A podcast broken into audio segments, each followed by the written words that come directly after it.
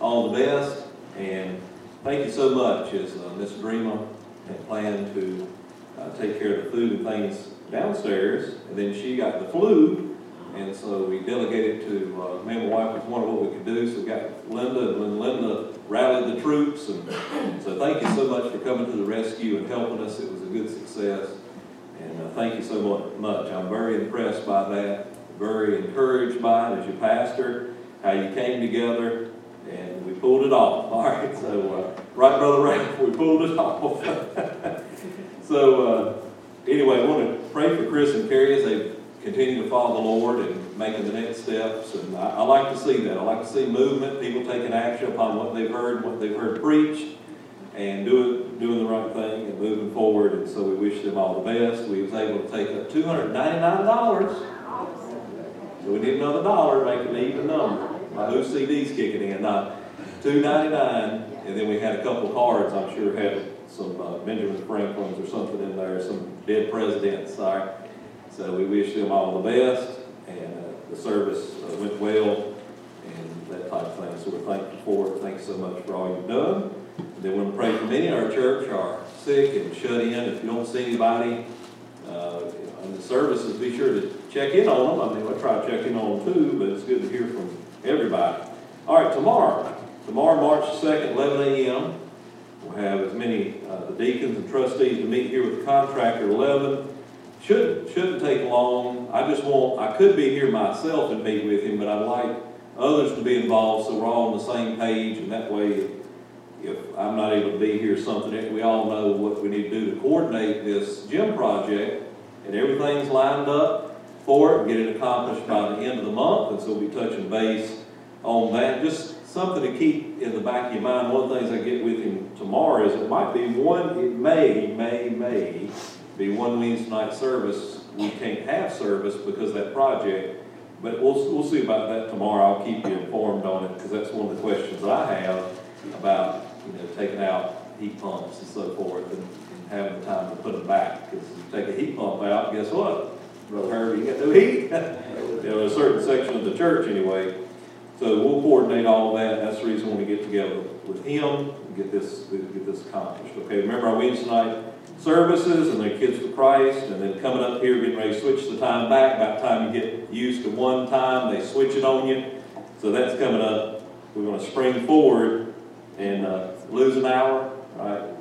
Spring that clock forward, all right? And then, so remember about that coming up, uh, Sunday, March the eighth.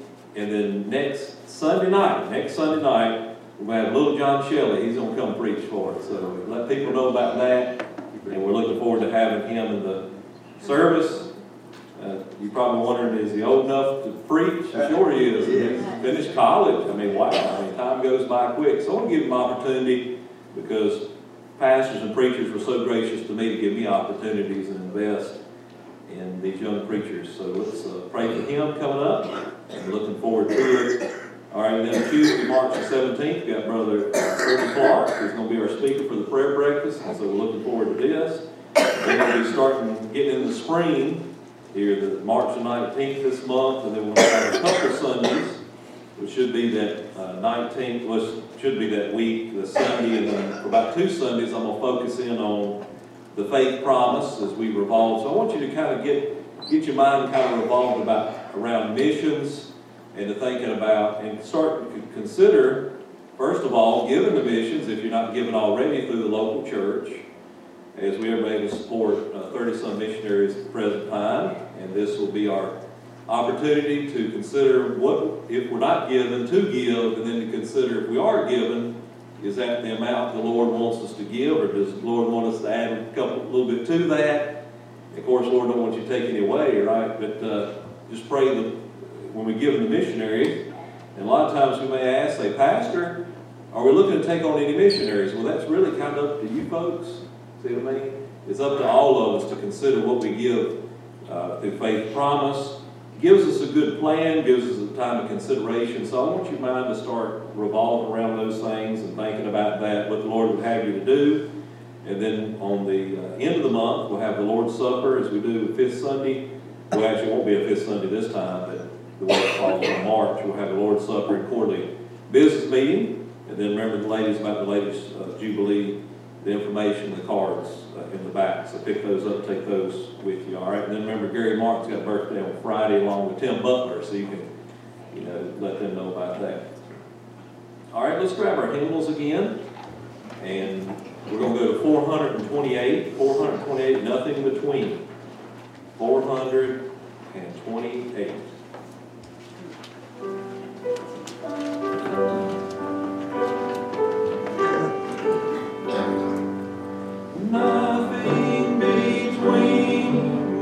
Soul in the Savior,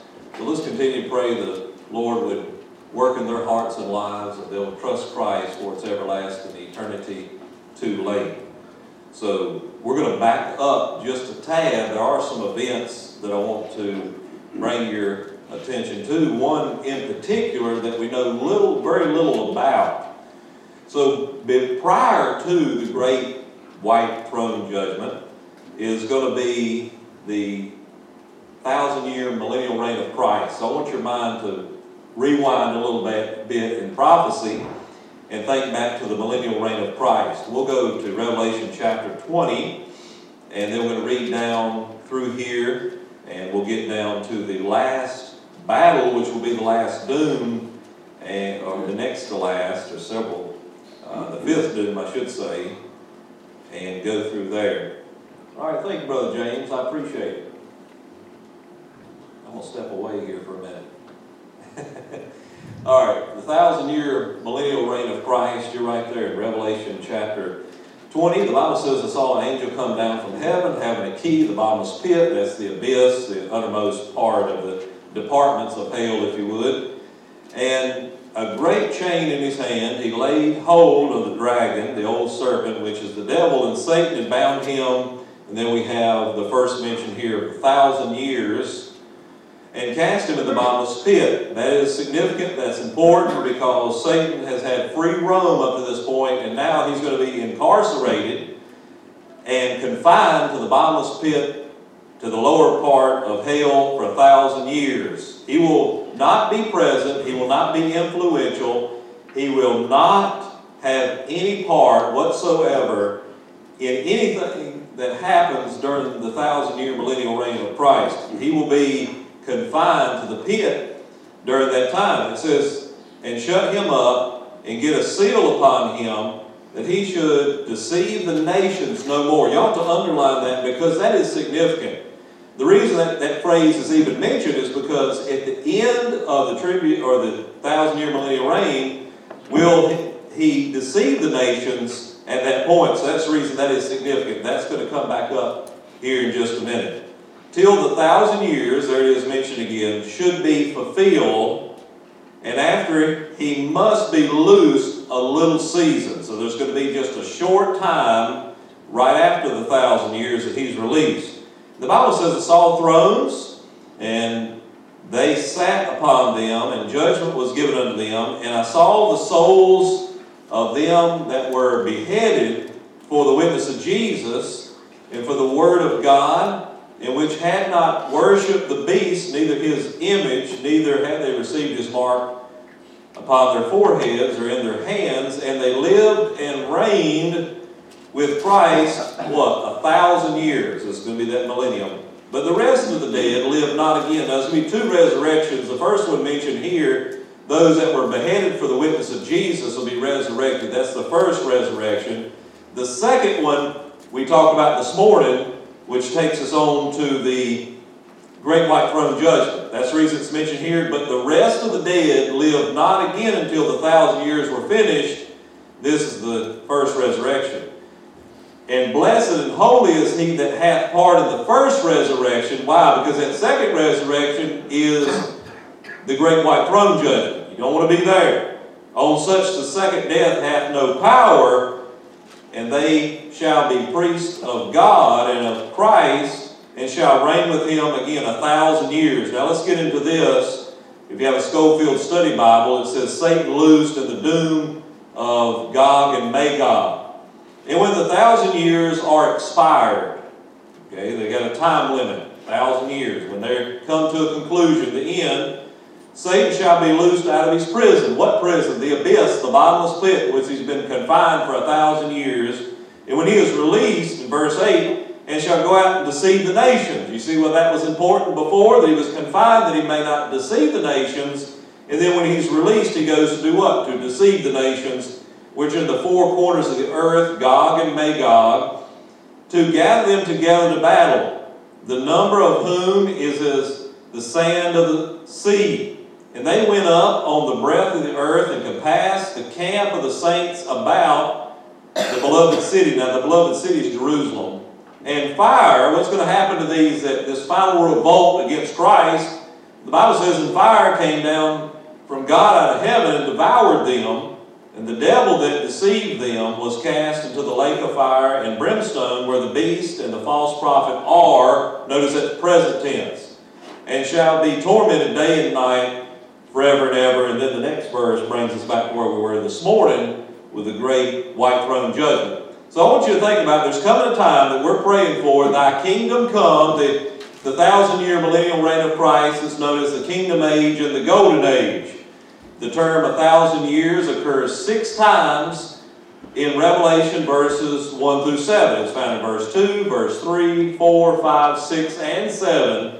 And it is speaking, I believe, of a literal, actual thousand year millennial reign. The millennium, the golden age, the kingdom age when Christ will rule with a rod of iron.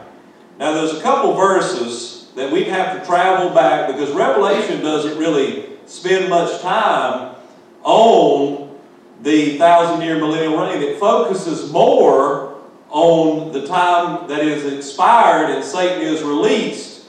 Hey, James, could you help? Oh, they're helping me over there right now.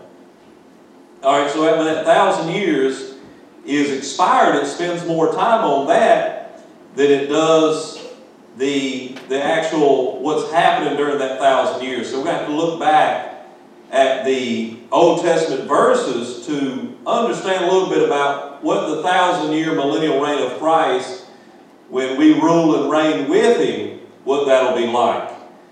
It tells us way back here in Isaiah, if you want to travel back with me, usually I write these verses out, but they're so long, I'm, I got lazy, I guess. Isaiah chapter 2, and verses uh, 2 to 4 tells us that the Bible says it shall come to pass in the last days that the mountains of the Lord's house shall be established at the top of the mountain and shall be exalted above the hills, and all nations shall flow unto it. And many people shall go and say, Come ye, let us go up to the mountain of the Lord, and to the house of the God of Jacob and he will teach us his ways, and we will walk in his paths, for out of Zion shall go forth the law and the word of the Lord from Jerusalem. Verse 4. Now listen. He shall judge among the nations. It's talking about Christ. And he shall rebuke many people, those who revolt against him. And they shall beat their swords into plowshares and their spears into pruning hooks. Nations shall not lift up sword against nation, neither shall, and I love this verse, shall learn war anymore. So that gives us a little insight that there's something that the millennial people that are coming in the, are going to be in that thousand year millennial reign, they're not going to study war. They're not going to know about war. War is going to be, at that time, non-existent. All right? Also, Satan's influence upon the nations will be non-existent. No one can say during the millennial reign of Christ that they have been tempted by Satan because Satan is bound in the bottomless pit. He's not influencing them. That's going to be significant here at the end of what the Bible speaks of. Now, if you flip over here in Isaiah and you go to chapter 11, it's going to give us another insight. Now, as you're turning there, I want to give you a couple things. During the millennial reign of Christ, Jerusalem will be the capital, and there will be no more war during that time. We had the war before it, the Battle of Armageddon. And then after it, we'll have, if you want to call it a war, more of a revolt that ends uh, with the enemy and those coming against Christ being basically cremated uh, by a fire coming down from heaven. But that's the, the extent of it. But during the millennial reign, during a thousand years, there are no there are no wars. There are not rumors of wars or any of those things. It's God's perfect uh, peacetime on the earth. And when we go to Isaiah chapter 11, in verses 4 through 9, it tells us, it says, But with righteousness shall he judge the poor, and reprove, reprove the equality for the meek of the earth, and he shall smite the earth with the rod of his mouth, and with the breath of his lips shall he slay the wicked. And righteous shall be the girdle of his loins, and faithfulness the girdle of his reins. Verse 7. Now, this is characteristic of the millennial reign of Christ. The wolf also shall dwell with the lamb, and the leopard shall lie down with the kid and the calf and the young lion and the fatling together, and a little child shall lead them. So the animal kingdom is, is not going to have the natural veracity of beasts will be abated. So little children will lead uh, lambs and, and the leopard lie down with the kid and the calf lay down with the young lion. Verse 7 The cow and the bear shall feed, and their young ones shall lie down together, the lion shall eat straw like the ox, and the suckling child shall play on the hole of an ass, and the weaning child shall put his hand on the cockatrice' den. Okay, verse 9 they shall not hurt nor destroy in all my holy mountain. Now listen, this is characteristic of the kingdom age. For the earth shall be full of the knowledge of the Lord as the waters cover the sea. All right, so that's uh, Isaiah 11, verses 4 through 9. Reason I mention this, I'm, I know we talked about this last Sunday morning, but I want I, you got to get your mind around the millennial reign of Christ before Gog and Magog is going to make sense. So it's going to be Jerusalem be the capital. They'll study war no more. And in Isaiah 11, it tells us that the millennial reign will be a time of peace. It will be a time of tranquility. A couple of P's you can remember. It'll be a time of peace. It'll be a time of prosperity. And it will be a time of prolonged life. We'll go back to the earlier, we say the big old theological word, pre Diluvian age, way before the flood when men lived like Methuselah. All right, so that you people living during this time, uh, the natural course uh, age will be increased. In fact, so much the Bible says if during that time someone who dies around 100 years of age will be considered just a child. All right. I, Psalm 72, we won't go into that. It does talk about the millennial reign that Israel will be regathered. We'll see the righteous reign. It talks about the righteous reign of Christ.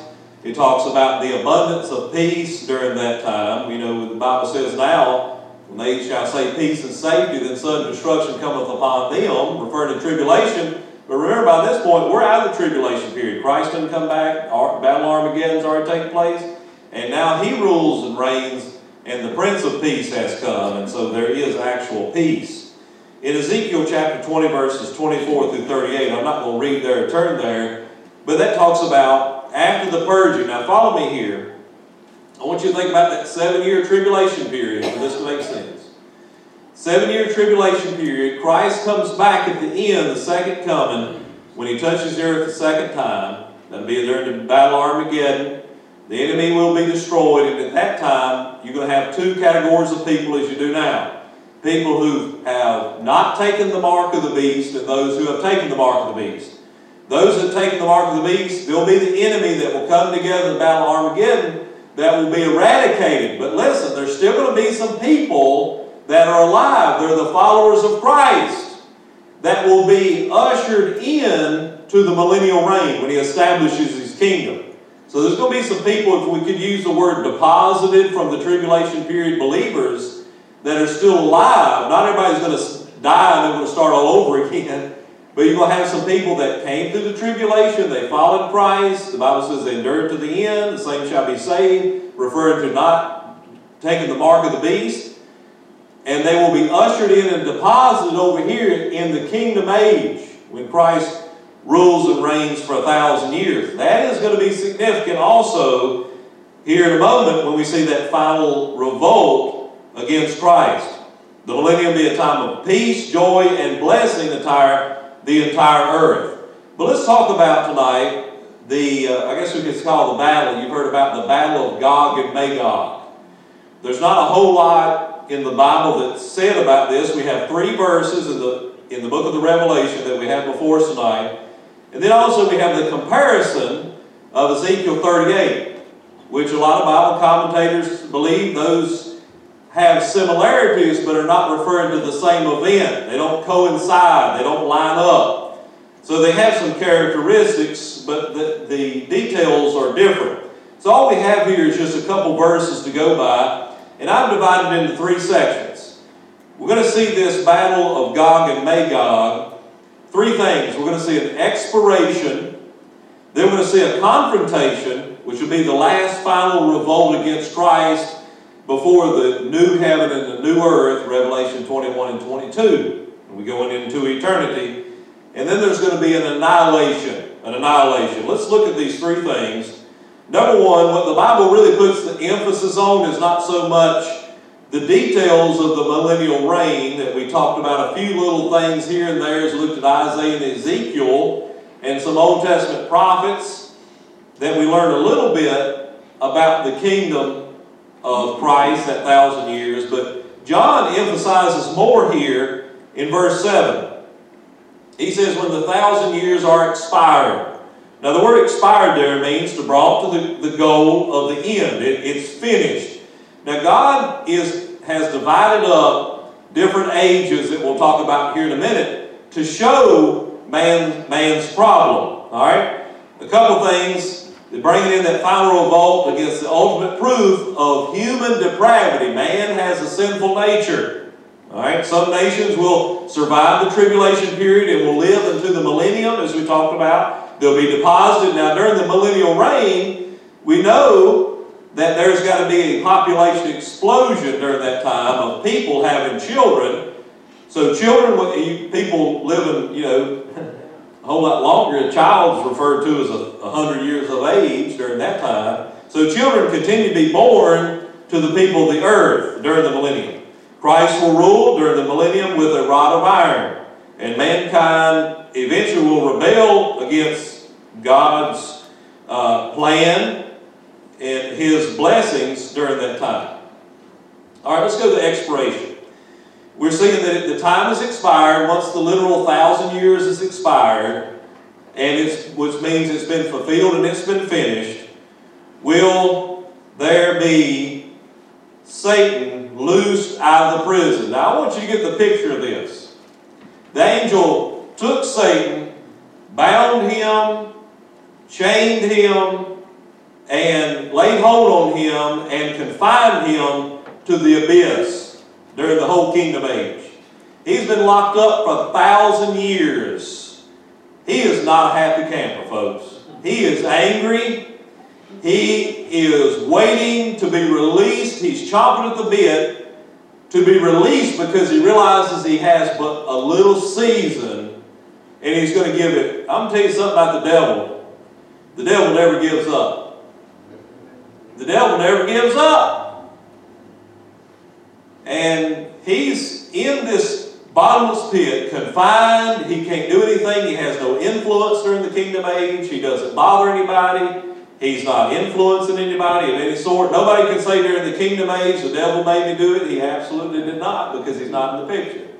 So he's bound in there for a thousand years, and boy, you, can you imagine being him being bound for a minute or an hour or even a week or a month or a year and to think about how he, he's going and thinking about and rehearsing over and time and time again of how much he hates God how much he hates the people of God and how angry his anger is brewing during this time, how he's just brewing and, and foaming at the mouth to, to be released, and his anticipation that waiting there at the door that thousand years is expired as he's going to be released out of that pit and he's going to shoot like a bull out of a gun out of that abyss and he's going to go right back to the same thing that he's always done in deceiving nations and deceiving people and, and creating a revolt uh, to people to go against Christ. So there's this expiration. When that time is expired,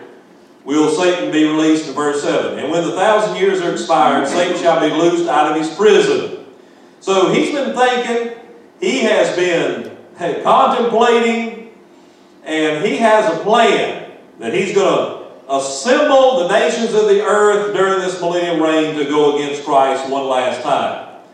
Next is a confrontation. There will be a confrontation. Look, the Bible says in verse 8, and shall go out to deceive the nations which are in the four corners of the earth Gog and Magog to gather them together to battle. This is going to be the last final revolt of all the Bible. It's going to be short. It's not going to be sweet by no means, but it's going to be short. And it says the number of whom is as the sand of the sea. So that tells us that during that thousand years, there's been a population explosion. Many children have been born, and during that thousand years, for even the ones that go against him. Now, understand something. God's doing this for a purpose and a reason that's greater that He has proven to man that man, no matter what environment they're in, no matter what atmosphere they're in, no matter their background or their environment is the best word. No matter their environment, their surroundings, man, because we have a sin nature, man will still have a sin nature during the millennial reign. Those born those ushered in will still have a sin nature, and because of that, they ultimately fail. Think about back there in the Garden of Eden. Someone say would say, but to be technical, when God placed Adam in the garden and Eve in the garden, He did not place them, they were not in a perfect environment. They were, they were in a state of innocence. They had not yet chosen good or evil. They were just innocent. Okay? And with one restriction in the garden, don't eat of the tree of the knowledge of good and evil. One restriction is all they had. Everything else, they had free reign. But Eve was deceived by Satan in Genesis chapter 3, and they failed. What did God teach us there? That you can place man in an environment of innocence with one restriction, and man fails. Then God changes gears, and then we come into the time after the garden which is a, a, a time or a dispensation, if you will, the dispensation of conscience. Man would be led by his own conscience during that time. And what happens? The Bible says that man's thoughts were on evil continually. That's right before the flood. Their, their mind and, and their thinking was on wickedness and vileness and pervertedness. And so guess what? It ended in judgment with Noah's Ark. Man placed in the garden fails with one restriction. Man is placed when he's ruled by his own conscience and he fails. Well, then we come out on the other side of the ark. We come into the dispensation of human government. Uh, Genesis chapter 9.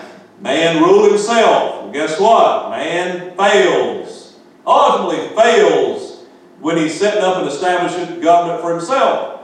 That brings us to the next dispensation, one we're all familiar with, is the dispensation of the law. The Old Testament. God gives the law, the Ten Commandments, on Mount Sinai to Moses. He comes down and says, God's wrote with his own finger on two tablets, thou shalt not do this and thou shalt not do that. And they should have looked at him and said, wow, we can't keep the law, we need a Savior. But what did they say? What did the Israelites say? Oh, we'll keep those. That was never the purpose. Guess what? Man fails. Being ruled by God's law, man fails. Why? Because it has sin nature. Well, then we come over where we live today, the age of grace. The church age. Guess what? Man fails. Ultimately fails. And again, God's going to place man in an environment where Satan is not in the picture, the false prophet and the Antichrist are confined and, in the lake of fire. They're not, they don't have any part of this. Satan is not influential in this time. And so you have those that come in that appreciate God's kingdom, but during that time children are born unto them, and Christ is ruling, and we're ruling with him, and he's reigning. And you have those children that are born during that time because they have a sin nature, that they are just following what their parents told them, and they don't truly appreciate what God, the environment that God has provided for them a perfect peace, free from Satan and free from war and free to uh, with peace and prosperity and, and, and, a perfect environment. You think about it. Christ ruling, He reigns, Satan not in the picture, no war. But guess what? When Satan is loosed, he's so deceptive. The Bible says he goes out and he deceives the nations which are in the four corners of the earth. He called this Bible calls them Gog and Magog. He assembles them, he deceives them, and he's so deceptive that he brings them together in a confrontation as he deceives the nations, and he brings them together as a final revolt against Christ. So the problem here is those born during the time of the millennial reign never face, listen, those children that are born during the millennial reign They've never faced temptation of Satan. They haven't faced the temptation. Now he's released, he brings them to this final battle. And the Bible says the number of whom is as the sand of the sea. So it's a, a great population of people that come together during this time that are going against Christ. The Bible says here, as you look at verse number 9, and they went up on the breadth of the earth and compassed the camp of the saints about the beloved city. So God has allowed them to assemble themselves one last time. You think about an army that is as the sand of the seashore. they come up to compass, and God allows them to come all the way to the great city of Jerusalem to surround it for this final revolt against him. How deceived they are during this time. The next thing we're going to notice is not only did we see an exploration, we see a confrontation, but there will be an annihilation. There will be an annihilation. I don't know why anybody would try to go against God. You're surely to lose, but they tried anyway. We're going to see an annihilation. What happens to those who come up to this battle, this final revolt against God and Christ during this time of the end of the, the millennium known as Gog and Magog? Well, the Bible says, and fire. Fire came down out of heaven and devoured them. I was reading one commentary that really gives us a way to kind of really think about this annihilation is they are all instantly cremated. They're just burned up. Fire comes down from heaven. They are con totally consumed. They are annihilated. They are, they are instantly eradicated from the face of the earth. And folks, that right there, as you read that, will be the last battle that will ever be fought in human history.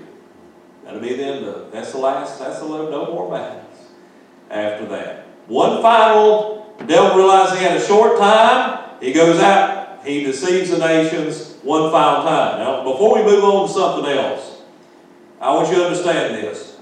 What does it prove? What is God trying to show us? He's trying to show us that it's not your, it's not the way you were raised, it's not who your parents are, it's not your education or lack of it. It's not your socio, socio-economic status. It, it's none of those things. It's not the neighborhood you grew up. It's not whether or not you have a background in church or not. Man will ultimately, no matter where you place him, you can place him in the Garden of Eden, you can place him ruled by his unconscious, you can let him rule by his own government, you can put him under the law, you can put him under grace, you can put him in this environment where Satan has no influence, where there's no war, and every single solitary time man falls flat on their face. Why? Because they need a Savior. Why? Because they have a sin nature. They have a sin nature. People may blame their raising, they blame their parents or the lack of, they may blame how they grew up, but the ultimate thing is man falls flat on their face because they're a sinner. They're a sinner. Now we see the annihilation. Fire devoured them. Next, in verse number 10, the Bible says that, and the devil that deceived them was cast into the lake of fire. This is ultimate eternal punishment and brimstone, where the beast and the false prophet are, present tense. That's where they are right now. Or whether it be at this point, not right now and shall be tormented day and night forever and ever during that time. Will they be tormented? Tormented day and night. Now, a couple things about this is I want to offer four reasons why Satan must be loosed after the thousand years. And then we're going to we're going to get out of here because it's been a busy day. All right, number one, to demonstrate that man, even under the most favorable circumstances, will fall into sin if left to his own choices. Let me read that again. To demonstrate that man, even under the most favorable circumstances, will fall into sin if left to his own choices. Number two, to demonstrate the foreknowledge of God who foretells the acts of men's, men as his own acts. All right, God foretells, prophesies about this, talks about this, God's foreknowledge of how man, man, what is in man, and so forth. Number three, to demonstrate the incurable, incurable wickedness of Satan. If you ever wonder, is there any hope for Satan to change his wicked ways? Absolutely not. Because even after being confined after a thousand years, does he come back and deceive the nations and goes right back to what he was doing before? So there is no hope for Satan. Number four, to justify eternal punishment. Show the unchanging character of wicked people, even under divine jurisdiction, for a long period of time. You say, well, I know if Christ ruled and there was peace upon the earth and prosperity and there was plenty of money and plenty of resources and, you know, there was the curse taken away and we had the lion laying down with the lamb and so forth, that man would get along and man would uh, be able to take care of things himself. No, absolutely not, because what happens here, even in that environment, the unchanging character of wicked people under divine jurisdiction for a long period of time still ultimately fails. That's what God is building the ultimate argument that about the Garden Eden, the conscience, human government, law, grace, and so forth and so on, and even in the kingdom age, that no matter what environment man is in, they will always, always fail, which leads us to one leads us to one conclusion. Christ is the answer. You need a Savior. We need a Savior. And then also with that, there will be, at this certain point in time when we face God, man will be without excuse. Man will be left without excuse. Would you stand with me tonight? We talked about Gog and Magog. We see the exploration, the confrontation, and then the annihilation. Not a whole lot said about it. But hey, listen, man fails. So you may be blaming tonight your environment, circumstances in your life that we blame, but the truth is we're all responsible for our own actions. And we ultimately fail because we have a, a sin nature. So if tonight maybe you would like to come, time of invitation, you'd like to come and kneel and just pray whatever the Lord spoke to your heart about tonight.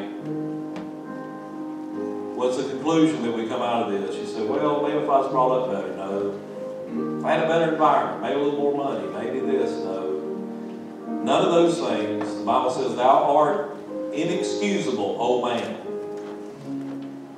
We're left without excuse. Need a Savior.